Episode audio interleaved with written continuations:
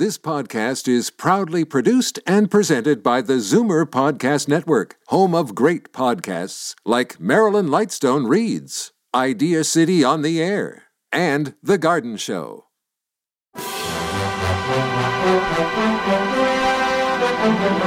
It's Zoomer Radio's Theater of the Mind with Frank Proctor. Open your mind as we fill your head with amazing thrills, chills, and laughs. Theater of the Mind. The best love programs from radio's golden age. Only on Zoomer Radio. Now, here is your master storyteller, Frank Proctor. You're listening to Theater of the Mind on Zoomer Radio, AM 740 and 96.7 FM in downtown Toronto. Time now for Fibber McGee and Molly. The Johnson Wax Program.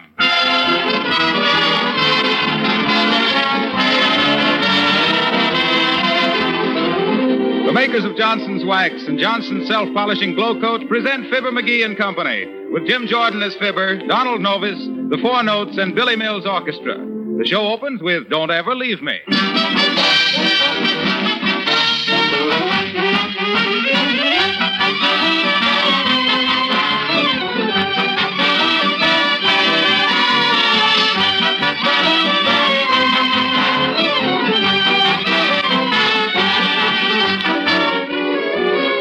At this time of year, every woman secretly yearns to run away from housework, to escape from the drudgery of cleaning and scrubbing. Well, now here's a way to save yourself hours of tiresome work without feeling that you're a shirker in any sense of the word. Just get some Johnson's self polishing glow coat and apply a little of this easy to use liquid polish to your floors and linoleum. Then put on your hat and march out. When you come back, you'll be greeted by beautiful, shining floors. Floors that will stay clean and fresh because they're protected from dirt and wear by the shining glow coat polish. You see, glow coat is self polishing. It shines as it dries without help from you. Now, if you feel a touch of spring fever coming on, hurry up and put Johnson's self polishing glow coat on your floors. Then you can play hooky from work, and your floors will look more beautiful than ever before. Just be sure you get the real thing. GLO hyphen COAT. Johnson's self polishing glow coat.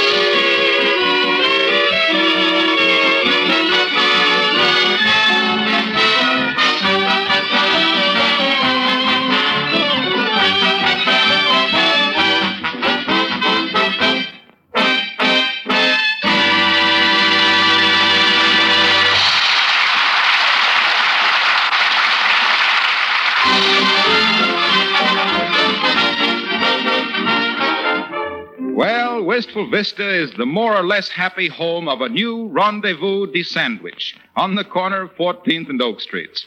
It's a new hamburger stand, owned and operated, temporarily at least, by our own leader of cafe society, Fibber. You know our hamburgers because we know our onions, McGee.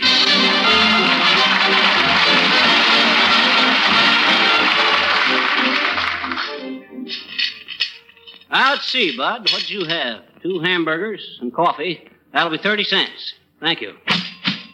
Uh, didn't you want some more coffee, Bud? The second cup is free. Ah, it's terrible. Now, Bud, I guess you didn't read the sign. What sign? Why, right up there. Coffee like Mother used to make. What do you mean insulting my mother that way? Oh, I'm sorry. I gotta make this joint more exclusive. Have to get some tablecloths and scare away the riffraff, I guess. Hey, Chef. Yeah? I had a complaint on the coffee a minute ago. You sure it's okay? Oh, sure. I just had four cups myself, and I feel all right. Except I can't get my eyes uncrossed.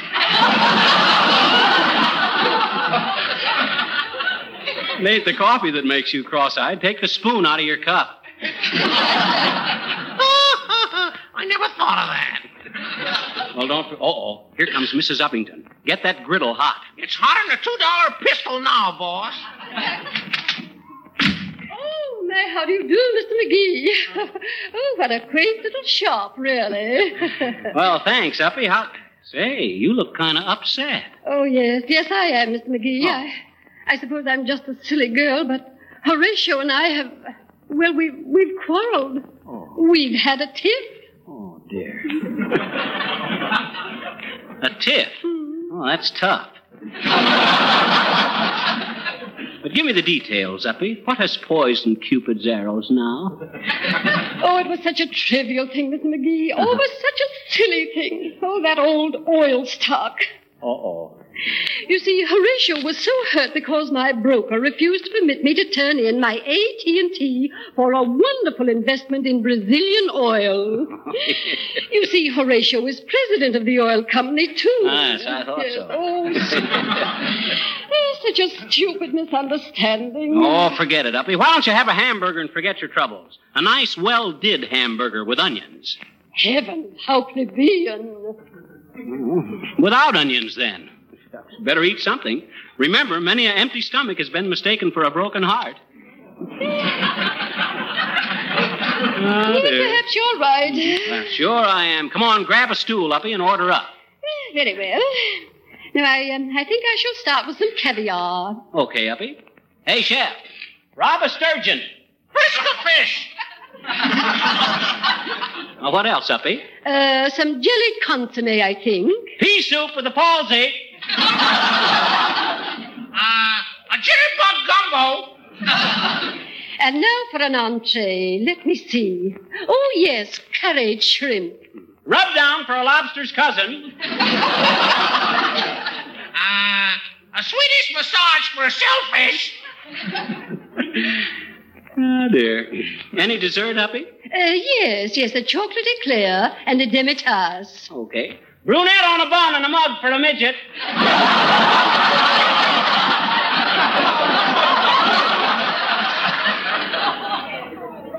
Uh, a suntan cream puff and a drop in the bucket.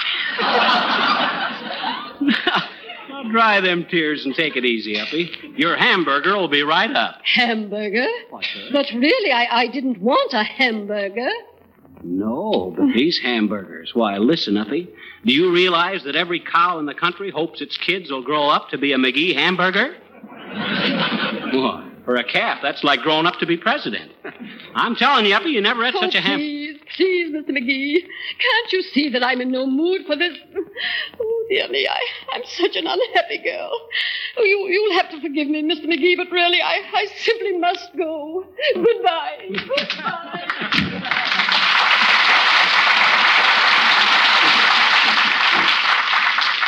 You gotta go. You... Well, I feel kind of sorry for her. it's a terrible thing to find your big moment is really small time. Hey, chef, cancel that hamburger. Okay, back in the barn. Hello there, Johnny. Need a good dishwasher? no thanks, old timer. We use paper plates and throw them away. hey! I says no thanks. Besides, washing dishes wouldn't be good for your rheumatism. You go on and be a little stiff in your own joints. That's pretty good, Johnny. But that ain't the way I heard it. the way I heard it, one feller says to the other feller, he says. Say, them hamburgers smell pretty good, Johnny. Will you have one, old timer? Sure will, Johnny, a little later. What was I talking about? Oh, yes. See, he says. See where the Republicans might run this feller Dewey for president. Is that so, says t'other feller. He got a good record? Sure has, says the first feller. Look what he done at Manila.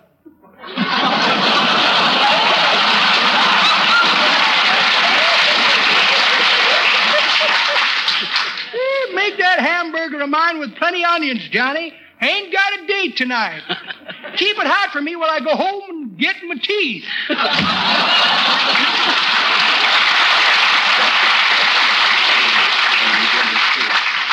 I'll say he ain't got a date tonight. He may have spring in his heart, but that don't help the fall in his arches. Old curmudgeon. Hey, boss. What's the matter, Bud? You know that big can of cream we use for the coffee? Yes. Oh, we ain't got much milk left in it. Okay, I'll order some right away. Hello, operator. Give me the wistful Vista cream. Oh, is that you, Myrt? It's McGee, Myrt. How's everything? Huh? Your old man. Oh, that's too bad. Split his what? Oh, dear, dear, dear. Rushed him right down there, huh? What's that, Myrt? 22 stitches, eh? Well, I warned him, Myrt. I told him them pants was too tight. Just call the creamy for me, will you, Myrt, and tell him to send me over some cream? Okay, thanks, Myrt. Oh, hi, Billy. Hello, Fibber. Hi, Don. Hi, Fibber. Well, have a couple of hamburgers? No, thanks. I had one this morning and didn't like it. Found a piece of cloth in it. Why, Don, a piece of cloth in one of our hamburgers? Well, hey, wait a minute. What color was it? Blue. I thought so. That was blue ribbon beef you was eating there, boy. what you going to sing, Don? I promise you. Oh, I like that there. You go ahead and sing while I. Oh, greeting gate. What do you have on your plate? That's from the Hope Show, and we sure hope you like our hamburgers. Well, I do. I was in this morning and bought six. Uh, fix me up a couple more of them, will you? Just like the last ones. Very thin and very well done. Uh, better make it four of them to go out. Oh, okay, bud. A quartet for a road show. One for the griddle, cook it slow, brown in the middle, and four to go. Take it, Don.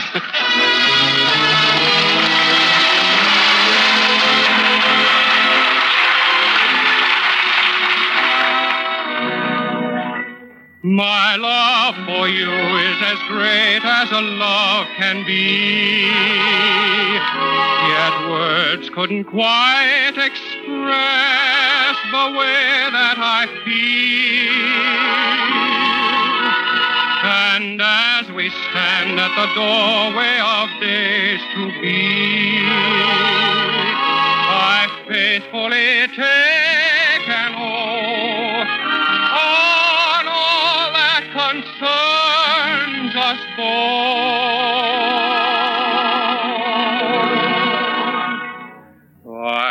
promise you with heart sincere that I will always love you, dear. That when you need me, I'll be here. I promise you. I promise you I'll build a shrine where we can keep our love divine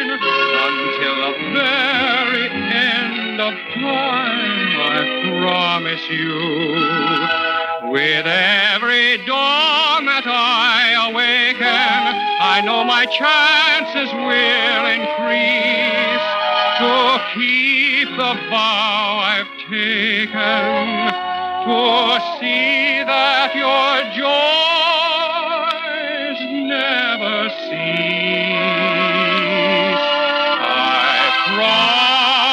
you your heart will sing in what will seem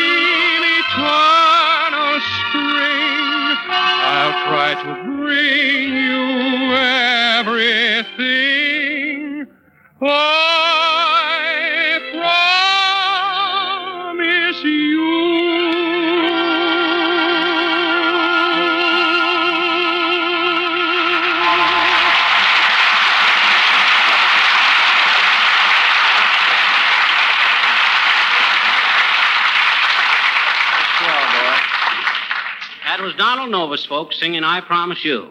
And very, very good, too, Don. That was one of the best numbers. Oh, hi, sis. Welcome to the Palais Ptomaine. Sit down and have a McGee hamburger. They're as sweet as a girlfriend the week before Christmas and as tender as our foreign relations. No, no, thank you. I'm making a special survey. Tell me, do you think the radio will ever replace the phonograph? of course it won't, sis. Why not? You can't play both sides of a broadcast. Oh, thank you. These surveys. I'll bet the reason so many businessmen go out of business is they have to take so much time from business to fill out questionnaires asking them how business is. Wow, some business. Hello, Fibber. Oh, hi, Harlow. Have a hamburger? No, I don't believe I want a hamburger. Haven't you got a nice juicy steak? Nice juicy steak. Why, certainly. How about a big juicy filet mignon? Oh, boy, swell. Okay. Hey, chef, saddle a filly for a steak race.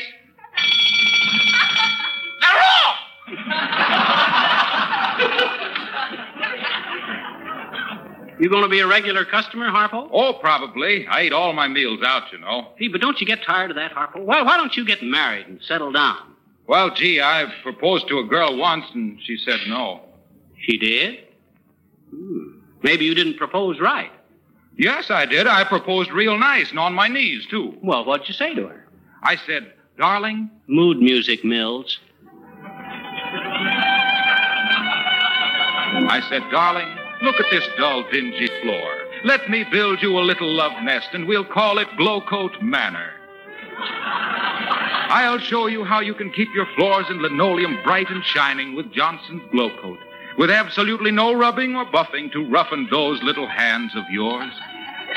Oh, boy, what passion. And then I said, Think of it, dear, just to pour a little glow coat on the floor and spread it around with the long handled plier. And then you and I holding hands on the sofa for 20 precious minutes while the glow coat dries to a beautiful mirror like polish. I'd like to have seen the love light in her eyes when you got to the part about saving one third on the large size can.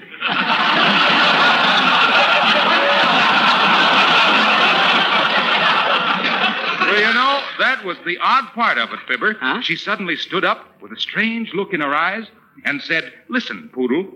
She used to call me Poodle. Oh. Listen, Poodle, she said, where do you get this wonderful Johnson's glow coat? And I said, Oh, at any hardware store, a drug store, or the grocery man. And then she was gone. Oh, and then you never saw her again no more? Oh, yes, at her wedding. She'd gone right out and married the grocery man. Oh, I see. I guess I just don't understand women. Here's your steak, Mr. Wilcox. Shall we give you a bone on the side, Poodle? No, no, thanks. This will be all. Say, this is a hamburger. I thought you were giving me a nice juicy steak. That's it, Harlow. Only we grind our steaks up. That's what makes them so juicy. Oh, gee whiz. Yeah. What's the matter, boss? Didn't he want the hamburger? No, I guess not. Put it on a table by the window and I'll eat it myself. Give people passing by confidence in the place to see the boss eating his own victuals. Oh, hi, Bud. Here's the hamburgers you ordered. Oh, thanks. Uh, fix me a half a dozen more, cooked exactly like those others. Thin and well done. Even better done this time. I'll be back for 'em later. Okay, Bud. Hey, Chef, six hamburgers to go, thin and well done, and hurry 'em up. Six cows. Stampede 'em. Hello, mister. Do you need a good cashier?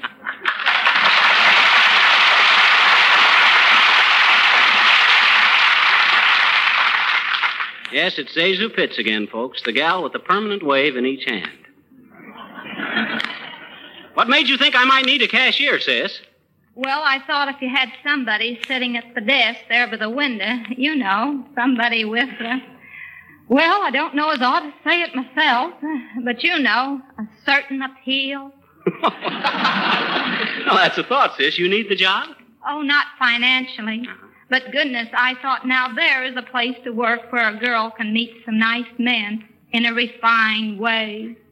I think sitting there all day long, handling money and watching men eat would satisfy both my playgirl complex and my maternal instinct. Well, I don't know, sis. What experience you had? Well, my last experience, mister, was at the public library. Uh-huh. A very nice man came up to me and said, What are you doing tonight, babe?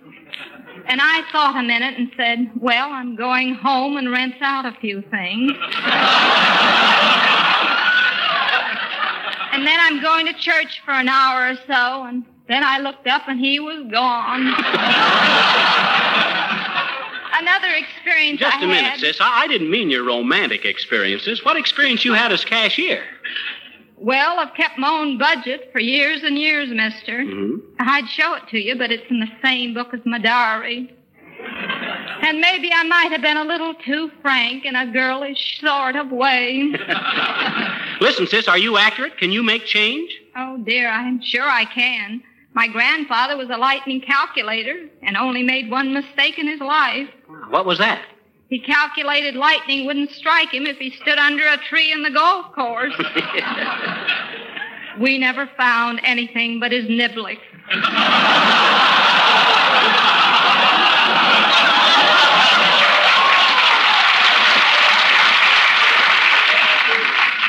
Well, that's too bad. But it just takes one stroke to ruin a man's game. now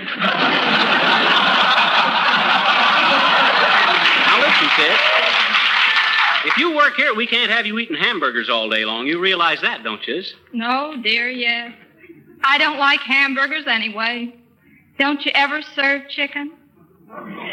We always have chicken at our house. That's all. I take the wings, my brother takes the legs, and mother gets the liver, but the heart belongs to daddy. We don't seem to be getting anywhere, sis. I'll give you a simple test. Now, suppose I just had a couple of hamburgers at 10 cents apiece, two cups of coffee, the second one free, and a piece of pie at a dime. How much would I have to pay? Nothing. Why not? Dear me, you own this place, don't you? Yes, I'm sorry, but I'm afraid you won't do. Well, all right, but if you change your mind, my telephone number is 476. 476. Oh, tell me, mister, is your Mr. Wilcox married? Why? No, he ain't, sis. No, mine. He's so nice, too. uh, where does he live, mister? At the Wistful Vista Bachelor Apartments. Why'd you want to know where Harlow lives?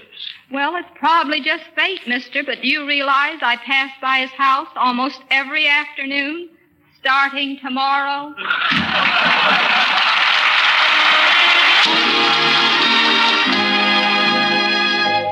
How dear to my heart are the scenes of my childhood when fond recollections presents them to view. But something sure has happened to the old oaken bucket. His story sad but true. There's a hole in the old oaken bucket, it don't hold no water no more, no more. There's a hole in the old, old oaken bucket, buck, buck, bucket, and through it the water does pour, does pour. Oh, it was the best tale in the Ozarks, with nary a defect or a flaw. Where the hole in the old, old oaken bucket was put there when Ma shot at Pa. Ma Pa romantic with a hussy on the hill. He thought it was right to help her to the well, to the well by the mill. Ma didn't think that no reason for poor Pappy's carrying on. She told him to act like a mountain man, dee dee dee dee. dee. Then she pulled the trigger once again. There's a hole in the old, old oaken bucket. And it don't hold water no more. Finger. And all around it water did pour. Oh, I guess, guess there's no use in denying. The end of our bucket has came. Oh, there'd not be no hole in the bucket. If Ma had a took better aim, aim, aim. Oh, if Ma had a took better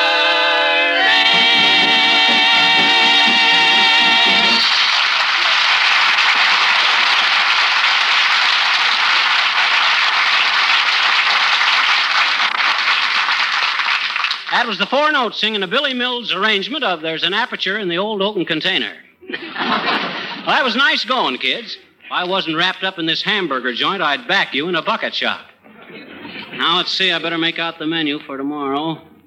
H A M B U R G E R S. There. That's taken care of. oh, hi, Boomer. Good day, Fancy Pants. Good day. What's this about you and Mrs. Uppington having a falling out? I hope it's nothing temporary. Quite true, quite true. The dear girl has been badly advised, I think. That's all. After all we have in common, she insists on holding her preferred. Yes, yes. And you, Nosy Parker, I hold responsible for the lovely creature's financial stubbornness. Who, me? Why, shucks, Boomer. All I ever said about you was that you was a crook and a bum and the kind of a chiseler that would scrape the gold leaf off the sign in front of the old lady's home. shucks. I thought that was a real conservative estimate. Crumbleface, one of these days you will go too far with me. But I'm not the one to hold a grudge. No, not Horatio K. Boomer. By the way, uh, how is my credit for a hamburger? bad, Boomer, bad. No dough, no grub. I was afraid of that. Only reason I ask, I don't believe I have anything smaller with me than a hundred dollar bill. That's so. Well, let's see it. Oh, uh, certainly, certainly. Have it right here. Uh, someplace. Let's see now. Where did I put that hundred dollar bill? Hundred dollar bill, hundred dollar bill. Beautiful sound, isn't it? Hundred dollar bill. How will I put that bill? A hundred. Here's a personal letter from a collection agency. Very affectionate, too. A little squeeze in every paragraph. Driver's license for a man named Dillaway. Seemed to have driven his car away by mistake. Must have been an important citizen, too. Had a motorcycle escort behind me for 12 miles. Let's see, letter opener. What do you mean, letter opener? That's a tea kettle. It's still a letter opener, potato bug. Well, come on, Boomer. The hundred dollar bill or no hamburger. Ah, yes, the hundred dollar bill. Where can I have put it? Invitation to a reception. Small affair. No one there. Had to crawl in through a window. gold wristwatch. Birthday present from little hulu dancer. Beautiful movement, too. Toupee with gray hair. Always wear that when I want to worry about something. and a check for a short beer. Well, well, imagine that. No hundred dollar bill. Yeah. Surprise. yeah, I wonder what I could have done with it. Too bad if I lost it. Was made by a dear friend of mine. he ran off ten of them and then ran off. Somebody hollered, cheese it, and he welched the rabbit. well, good day, son of Frankenstein. Good day.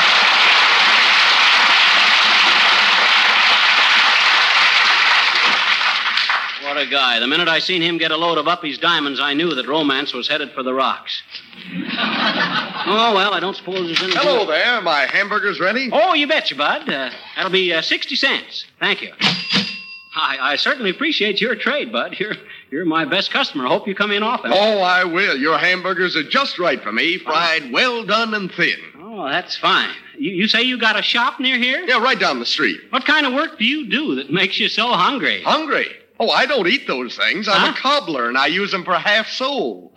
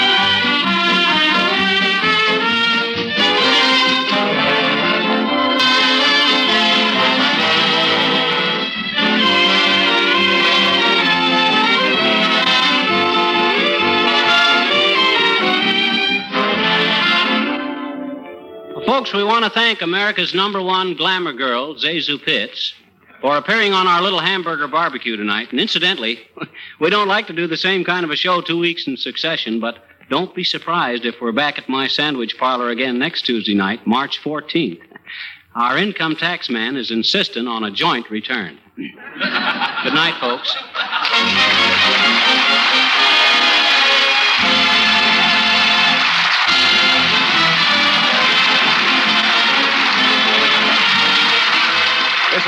Speaking for the makers of Johnson's Wax and Johnson's Self Polishing Glow Coat, Racine, Wisconsin, inviting you all to be with us again next Tuesday night. Good night. Fibber McGee and Company has been presented from Hollywood's Radio City. This is the National Broadcasting Company. Thank you for listening. Tomorrow night it's Richard Diamond, followed by Duffy's Tavern. Thanks to Joel Schoenwell and Paul Stringer for technical support. The executive producer for Theater of the Mind is Moses Znaimer. I'm Frank Proctor. Have a great night. Well, thank you, and welcome to the show. Our featured performer is Orson Welles, well known for so many wonderful performances. He was an American actor, director, writer, and producer who worked in theater, radio, and film and remembered for his innovative work in all three. On Halloween morning, 1938, Orson Welles awoke to find himself the most talked about man in America. You see, the night before, Welles and his Mercury Theater of the Air had performed a radio adaptation of H.G. Wells' The War of the Worlds, converting the 40 year old novel into fake news bulletins describing a Martian invasion of New Jersey. Some listeners mistook those bulletins for the real thing, and their anxious phone calls to police, newspaper offices, and radio stations convinced many journalists that the show had caused nationwide hysteria. And by the next morning, the 23 year old Welles' face and name were on the front pages of newspapers coast to coast, along with headlines about the mass panic his CBS broadcast had allegedly inspired. Welles barely had time to glance at the papers, leaving him with only a horribly vague sense of what he had done to the country. He had heard of mass stampedes, of suicides, and of angered listeners threatening to shoot him on sight. He said, If I'd planned to wreck my career, I couldn't have gone about it better. With his livelihood and possibly even his freedom on the line, Welles went before dozens of reporters, photographers, and newsreel cameramen at a hastily arranged press conference in the CBS building. Each journalist asked him some variation of the same basic question Had he intended, or did he at all anticipate, that War of the Worlds would throw his audience into panic? Well, that question would follow Welles for the rest of his life, and his answers changed as the years went on, from protestations of innocence to playful hints that he knew exactly what was going all along. So tonight, he stars in the suspense episode entitled The Marvelous Barastro.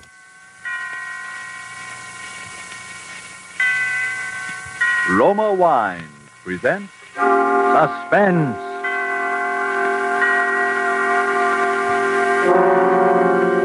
This is the man in black, here to introduce this weekly half hour of Suspense. Tonight from Hollywood, we bring you Mr. Orson Welles. Mr. Welles will appear as star of the suspense play called The Marvelous Barastro, from an extraordinary story by the distinguished American author Ben Hecht. And now, with The Marvelous Barastro, produced and directed by William Spear, and with the performance of Orson Welles, we again hope to keep you in suspense. This is William Spear. Three weeks ago, I was seated in my office poring over possible future stories with which to hold you in suspense when a stranger appeared unannounced. I am the marvelous Barastro. I've come to tell you a story. How did you get in here? I am a magician by trade. I do such things. Perhaps you've heard of me. Well, frankly, no, haven't. I am the greatest magician alive. Uh, that is not so. I am the second greatest. But soon I will be the first. I'm leaving tonight for Mexico City. You see me now for the first and last time. You will never see me again. No one will ever see me again. It is the last of Barastro. Well, how's that? I'm going to Mexico City to murder a man. To, I... His name is Rico Sansoni. Well, uh, why are you going to kill him? Because he is the most evil man in the world. I've been waiting 20 years for his name to appear. For as long as he chose to hide, there was no hope. He's too clever, far too clever, yes, even for me. But I knew that his vanity would betray him, and that someday I'd read again the name Rico Sansoni. I knew he would return to the stage. Is uh, he a magician? The greatest who has ever lived. The most profound, the most subtle, the most evil. He's greater than I. He begins his first performance in 20 years in Mexico next week. I will be there to see it. I would like to hear your story. I really would. I can tell you all but the end. I will, will be unable to tell you the end now, but you will find it out for yourself. Well, I'd like to hear what you can tell me. I will tell you, Mr. Spear, but on one condition. And that? I must have your oath not to interfere. Well, really now, I can hardly give you that. After all, I can't be an mm, Very exception. well, very well. I will take my chances with you. The story begins 20 years ago.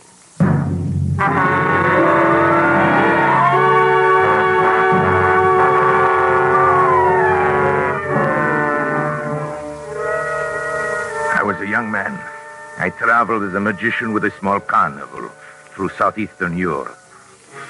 One night we came to a village in Malo, Russia. Our cymbals sounded, our torches flickered in the spring wind, and the villagers gathered around our tents and wagons. I had taken my place in the black box outside my tent. There were holes in the box through which I could watch the crowd while the barker made his announcement. Barastro, the marvel of marvels, Barastro, the magician, who speaks with the dead and reads the secrets of life. At this moment, at this moment, I saw her for the first time. Her young and gentle face surprised me among so many peasants. I said to myself, what a strange girl, what a beautiful child. I kept watching her. I couldn't keep my eyes away. At length, an old peasant led her in, holding her by the hand. I saw at once that she was blind. My granddaughter would like you to tell her future. Can you tell my future? Yes. Will it be a happy one, my future? Hold out your hand. I will tell you. Here. A dark mist passed over me. I felt a sudden chill as I touched her hand. I listened to the voices which foretell the future.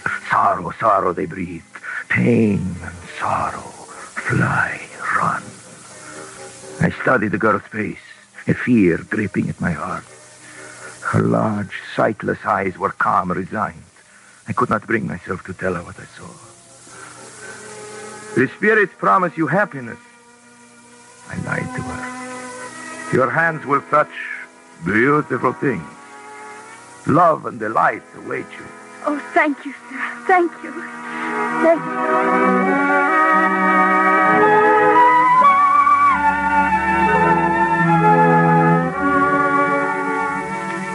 That was the beginning. Her face haunted me that night. I could not sleep. I made inquiries the next morning and found her. We walked through the hill.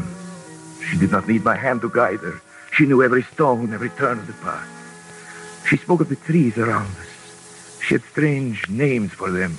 I call that tree Lullaby because it sings when it sways in the wind. Lullaby. And that one, see? With its branches open towards heaven. I call that one Prayer. How do you know its branches open toward the sky? When I was younger, I climbed it. Anna. Come, I'll race you to the bed of flowers at the turn. Anna. Hurry, I run fast. We walked often through the hill. I knew that she was aware of her destiny. The stars had told me she would not live long, and that agony and terror waited for her on a short journey. Our caravan remained for two weeks in the village at the end of that time. I asked Anna to come with me as my wife. You make me very happy, Shari. I could live only with you. I will love you with all my heart. And you will teach me, Shari. You will teach me to see. To see? Does one need eyes to see as you do? Shari, you will teach me to see beyond the horizons. You will teach me to see as you see. We were married. We rode together in the gilded wagon, and the vows were taken under a clear sky. Suddenly, suddenly the sky changed.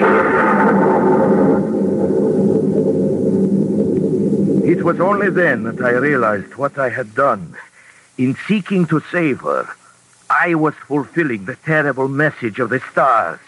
For it was I, Shari Barastro, who was the instrument fate had selected for her ruin.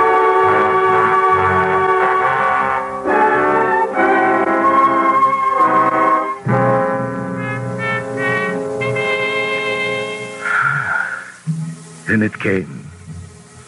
One night, as I stood in the black box outside my tent, I knew that I needed no further word from the mists of prophecy. It was there. It had come.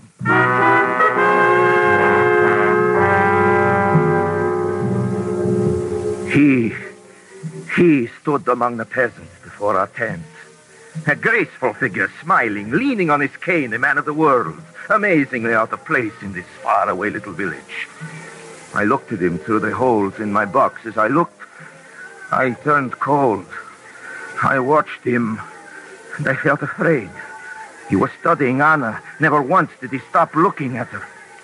My temper is quick and fiery. I went up to him as he was watching Anna. Oh, how subtle he was. How graceful. I seized his arm and demanded to know what he meant by staring at my wife. He removed my hand as if it were a child's. I can tell you there was something terrifying in his strength.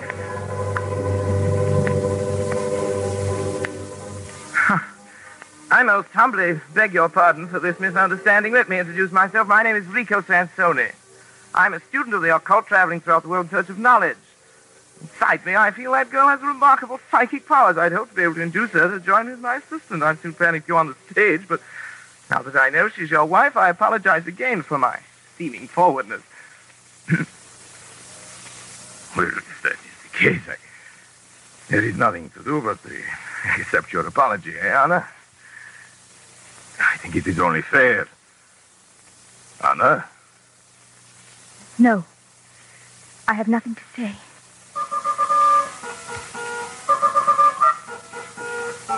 It was thus Rico Sansoni entered our lives. Little by little during the days that followed, he attached himself to us. He talked, oh, his talk. We listened, Anna and I, to his tales. He had been everywhere, seen everything. He brought the world into our gilded wagon. In his presence, I always felt elated and flattered. Thus does a man move in the grip of his destiny. Thus do we dig with our own hands the appointed grave for our happiness. And one night, one night Anna came to took my hand and told me something that made my heart grow black. Shari, Rico Sansoni has made love to me. Anna, I've done nothing wrong. I'm afraid of Rico. Anna, I tell you this so you will understand my fear. do you want to tell me all about it now? Yes. Tell me then. Rico came to me this afternoon while I was alone. He took my hand and held it gently in his. I suspected nothing until he asked me if I loved you and how deeply I loved you. Then he asked me if I love you more than happiness or life. I took my hand from him and said, I cannot talk of love to you, even of my love for my husband. Please leave me. Rico? Come in. Has told you. Sorry, forgive me. For a moment, I, I grew weak. Let me remain your friend. I, I brought you both some flowers. I picked them myself. Will you accept them? You won't accept them? Oh, of course we will, my friend. Oh, now, how could I have doubted you? I understand. Come, we forget the entire incident. You're kind, really. You're, you're kind.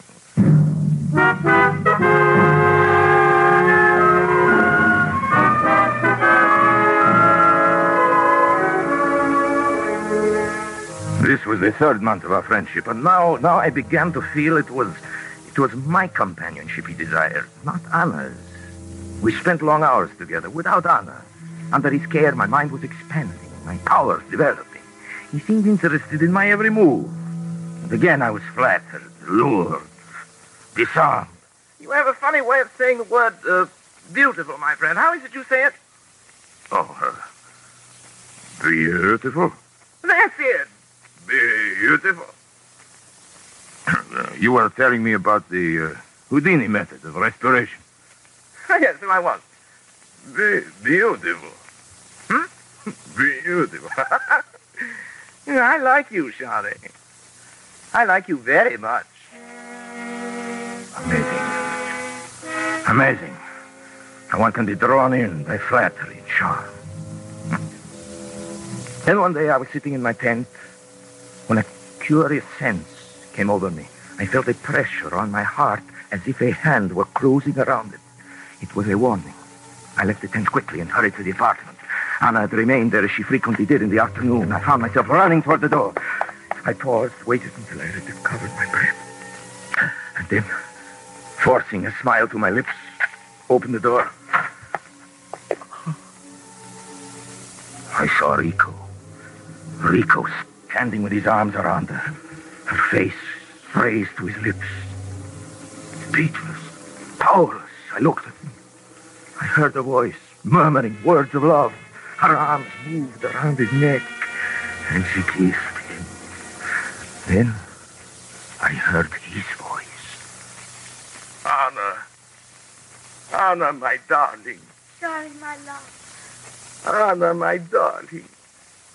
My beautiful darling. At The sound of his voice and horror seized me. Now I knew why he had spent so many hours with me, why he was so interested. It was my voice. It was Barastro talking. It was the voice that seemed to come from my own throat. Oh, I understood what had happened. Sprang forward, shouting his name. Rico! He turned and faced me. He pointed his finger at me as if he were an image in a mirror. Rico! He echoed.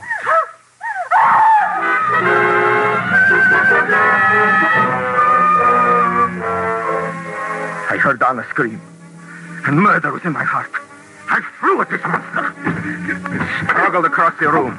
He answered my cries with cries that echoed each note, each inflection of my voice. I saw him through my rage. His face was contorted like my own. His every feature had changed. He was Barastro. There were two Barastros screaming together, tumbling over each other.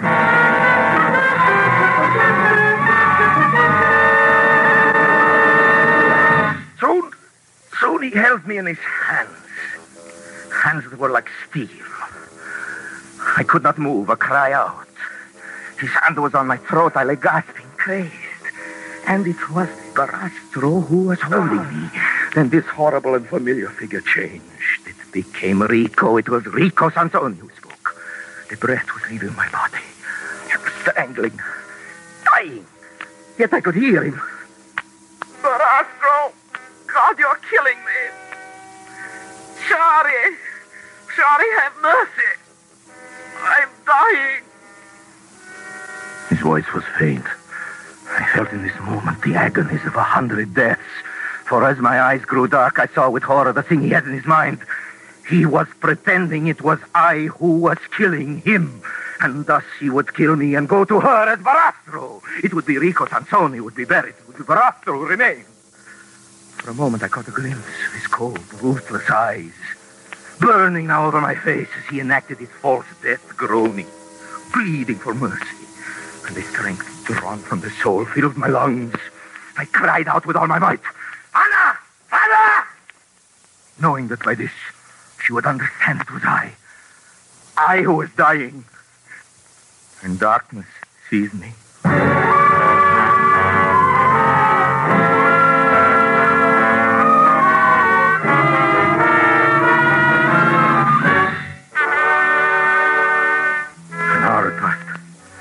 Opened my eyes, my head was splitting, my throat was stiff, and I raised myself and looked.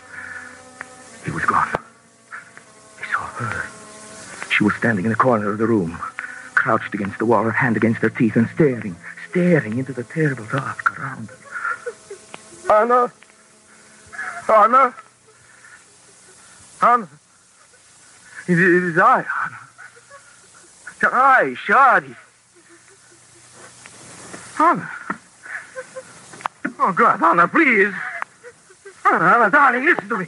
Anna, give me your hand. Anna, Anna, listen, listen. Is I, Shari, your husband. It is I. Anna, listen, listen. Remember, remember, Anna. Remember when we first kissed. That time on the hill, remember, Anna? I called you little princess, remember, Anna? Anna? And about your trees, Anna. Your trees, huh? About the trees, Anna. Lullaby, lullaby, Anna. Lullaby and, the prayer. And, and the one with these branches pointing towards heaven, the one you clasped. Anna, please, please. Anna, please. It is I, I, Anna, listen. Listen carefully. Anna, the spirit promised you happiness.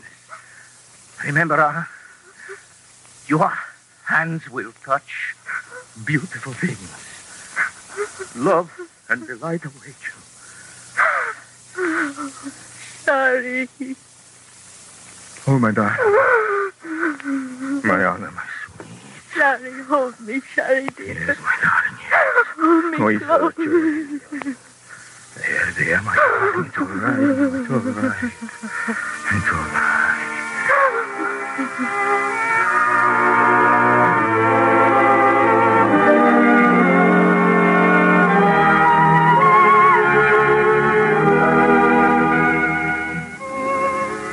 Rico had disappeared. We laid our plans. As soon as she was able to walk, we abandoned the carnival. We were inseparable. She could not bear to have me away for even one moment.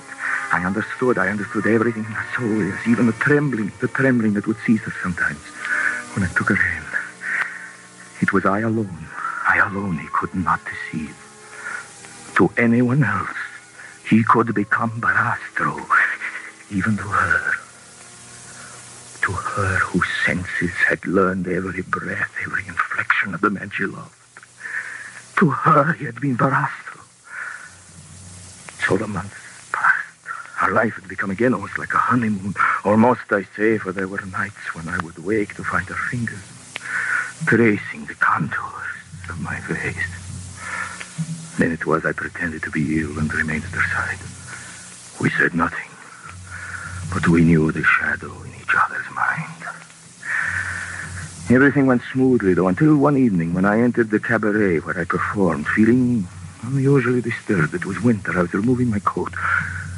When it came, it came again. I had known it would, the warning, the hand closing over my heart. I ran from the place and raced home. I entered our cottage by the back door, quietly like a thief, and I stood listening. From inside, I could hear her voice.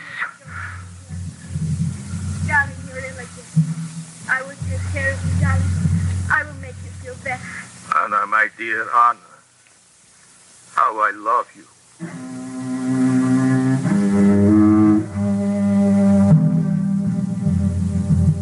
He was back. He was back. One does not reason in the midst of a nightmare. Yet terror can wake the mind to a clairvoyance, an understanding beyond thought. I stood motionless, silent, listening. The light was turned out. I heard her laugh, laugh like a child in the dark.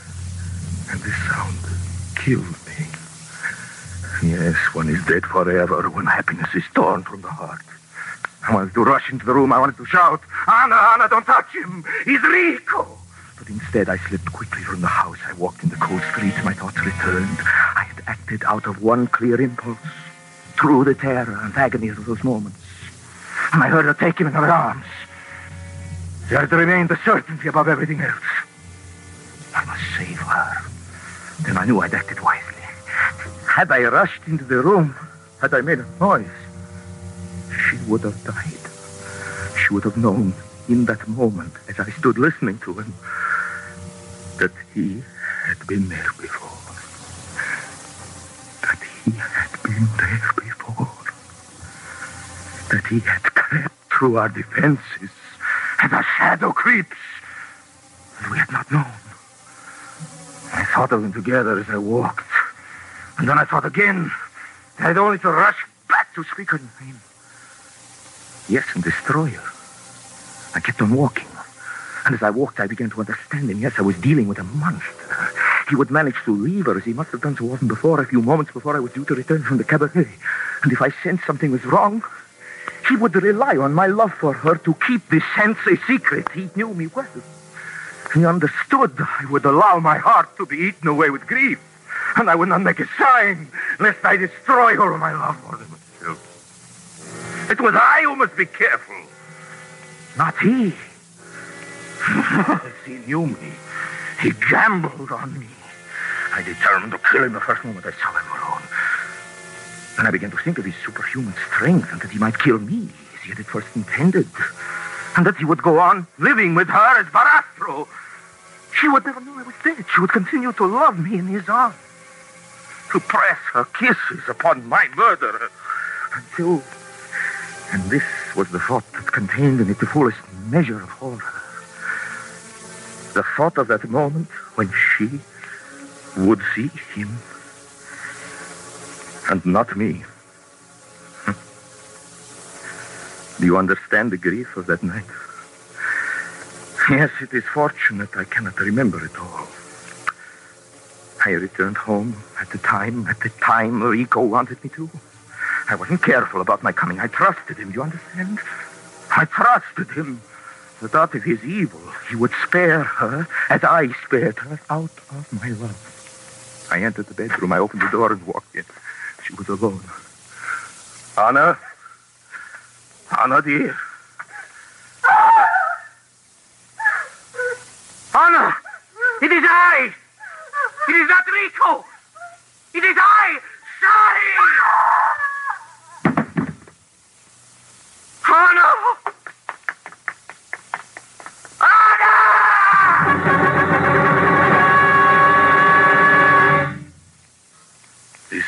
Memory of Anna. My memory. She seized her face with her hands as if she were tearing something. yes, the darkness. As I rushed to her, she fell. She did not speak again. In the morning, she died.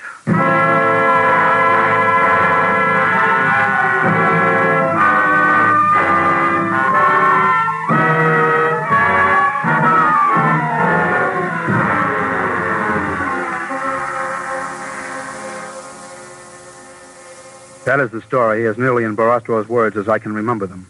When he'd finished, he got up quietly, looked at me a moment, and said, Thank you for listening to me, Mr. Spear. You understand now my prediction that there will be one less magician alive in the world within a fortnight. Well, at the moment, I didn't know that I quite believed it all, but since then, I don't know. The incidents left me pretty shaky and nervous. All week I've had a strange, distracted feeling as though I were waiting for something. And now I know. Came a few minutes before we went on the air tonight, and then it was too late to substitute another story. I was thumbing through the my copy of the theatrical weekly Variety when my eye caught the notice. You probably saw it too, of a magician who had been killed in Mexico City. The account said that two magicians had been together in an automobile accident. While driving through the rail yard district, their car stalled on a track and had been demolished by an oncoming train. One of the magicians, unidentifiable, had been cut to pieces. The other, miraculously, escaped with his life, although his features were so horribly disfigured that plastic surgery will have to create a new face for him. The survivor identified himself as the marvelous Barastro.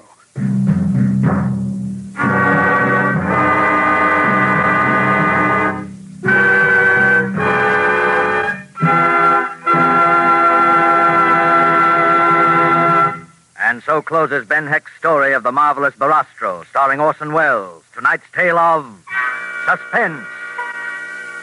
This is Orson Welles. It is a great pleasure, as it always is, to appear as a purveyor of suspense. Mr. Spear would like me to tell you that next week, uh, Mr. Ed Gardner is coming to this program. You know him better, perhaps, as Archie, the elite proprietor of Duffy's Tavern.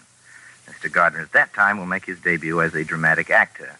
Spears also asked me to say that uh, the part of both magicians tonight uh, were enacted by uh, Orson Welles, who also appears in a Universal picture uh, playing a magician. Or is it Orson Welles? Suspense is produced and directed by William Spear. Next Monday, same time, you will hear Ed Gardner, radio's famous Archie, in Suspense. Presented by Roma Wines, made in California for enjoyment throughout the world. This is CBS, the Columbia Broadcasting System.